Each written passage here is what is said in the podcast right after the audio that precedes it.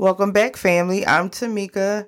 I'm your host. I'm not here with my co host today because today I'll be doing a special episode where I'll be count counting down the top six episodes that you guys listen to us on iHeartRadio. And these were the top six ones. And we thank you so much. And these is not the full episode. It's about a minute to a minute and a half snippet of each episode. And if you wanted to go back and, you know, listen to them again, um, you know, I'll give the title, but it'll just be maybe a minute to a minute and a half of each episode. And number six is Crossing Bloodlines.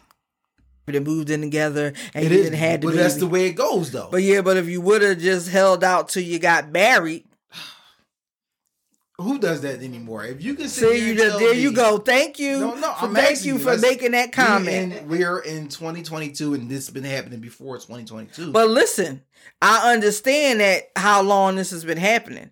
And I could sit here and sound just like a hypocrite. A hypocrite because it's nothing on what I did. But the difference between me and everybody else, I have never once sit back and and y'all have took me through some things. Y'all wasn't perfect. I know you, Jasmine. You tried to be perfect for so long. She always like, I'm not as bad as this person. Well, I ain't do this and I ain't do that. But then you had your moments. So, but what I'm saying is, but I have never Number five, does a man view marriage through his mother's relationship? basically the the question is does a man view marriage through his mother's relationship? Mom i hate you. Seriously. Wow, but why would a a man say he hated his mom though? Is because there are situations where there are situations where men have grown up to be adult grown men with children with families married maybe not married in emotional relationships. And one their mother might not have been there like she should have been whatever that definition to that person is. Two maybe not be the nurturer that a, a boy needs his mother to be for whatever reason or three maybe saw her treat you know men or his father or whatever a certain type of way or been And number four is a current events episode, one of the episodes that we do when we talk about current events. And they just want to be respected. So when I pull you over and come up to the car, I don't want to hear what you want. No, I ain't getting out and all of that. I want to hear yes, officer, hello, officer, and they are a symbol of respect. So it comes with pride with that person that's behind the wheel or wherever you are because you feel like I didn't do nothing wrong. I don't feel like it today. Who you talking to? I'm already don't like cops for whatever reason could be yeah you you the one that got uncle pookie locked up for nothing. Like whatever the case is. So it's all about learning conflict and resolution skills and learning how to respect authority and take the pride down a notch. Yeah you got pulled over. It maybe if it was for nothing. Okay you want to leave like you might run into a good cop to be like all right go ahead i'm gonna give you a ticket then you might run into that that, that not so good one that's gonna drag you out and make you why would you be tussling with a cop anyway well how did it get there how did it get from you being behind the wheel or wherever you at to you tussling with him him thinking you touched the taser That's the. Let's just say you know you did tussle with a cop, and the cop didn't do anything. But now that person who tussled, in a sense, got respect now out of whatever. Because now is all right. You know you tussle and let's say the cop beat him up now. Just because the way the world is now, it's automatically going to go to a race thing. mm, So now you know is the headline mm. you know, another white officer beat up a you know a black man, and that they want to you know run with that too. Just just what social media. The time is now is just it's hard for the good police officers to be good because everybody assume they bet. right So it's just like this is gonna be harder for them Number Number three, is addiction a disease or a choice? now after I chose to do this, now I'm finding out that I have a misfire in the brain because now I'm addicted. That's what I believe. That's my opinion. Now I don't know whether I'm saying it's a disease or whatever the case is. Now I'll be transparent and say due to trauma that I've had in the past of being around people that were severely severe addicts, severely addicted to drugs. Through that trauma, I always was in a mindset that it was a choice. But it was the now looking back on it and doing research and all that kind of stuff. Now I see that there's a possibility that they had this brain misfire during the trauma. I didn't see it that way. Far as I was concerned, it was a choice. You were you an addict. You stealing everything. You you know I can't put nothing down. You crackhead, whatever. Number two, should a woman propose to a man? Personal.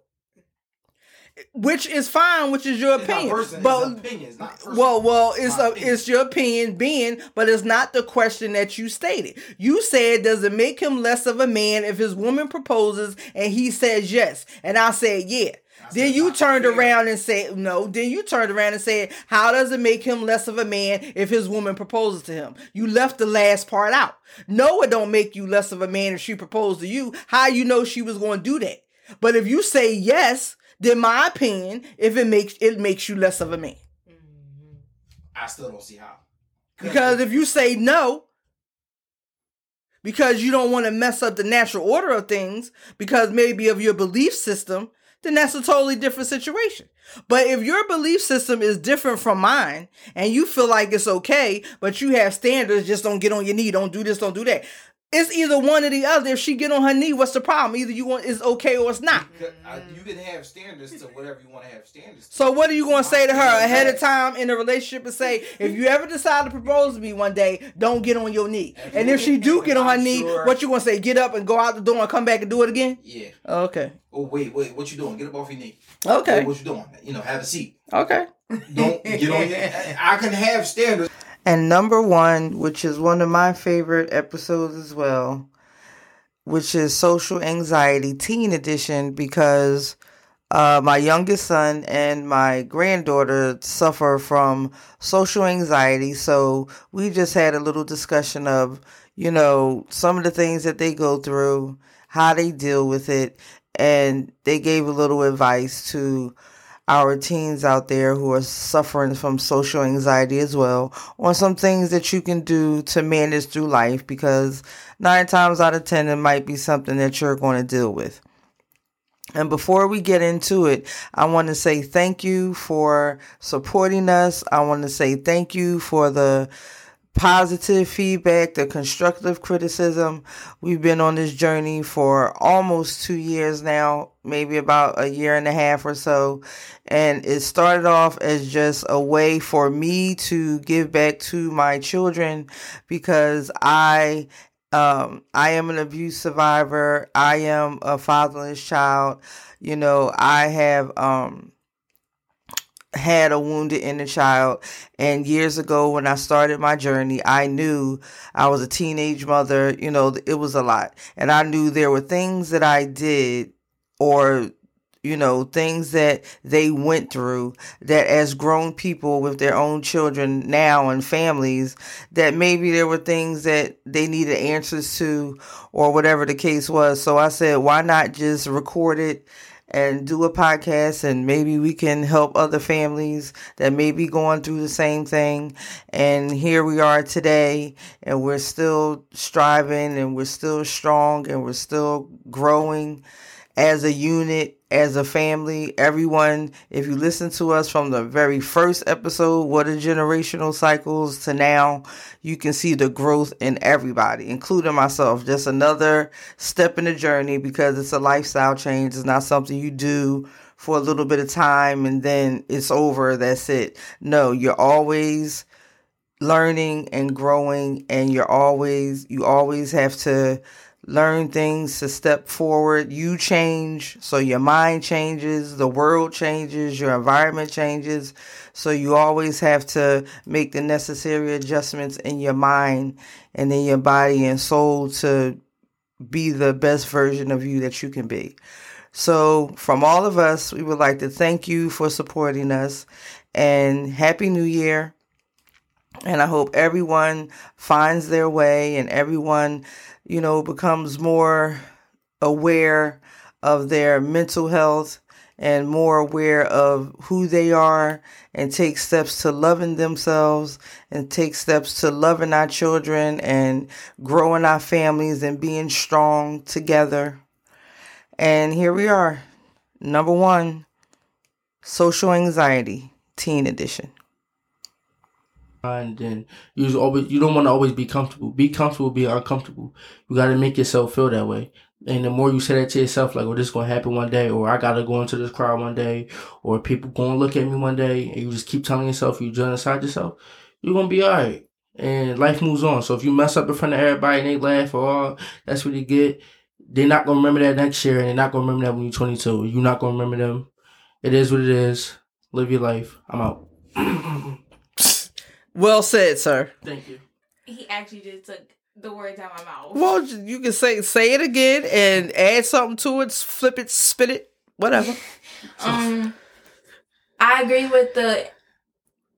You gotta be uncomfortable to be comfortable. Yes, absolutely. But the things you don't want to do, you gotta do it anyways. Only because, like, let's say you, you got an actual dream. With you having social anxiety or anxiety in general, you got overcome it to become your dream. Hmm, you have a dream? Yes. What's your dream? To become my own boss. I know that's Talk right.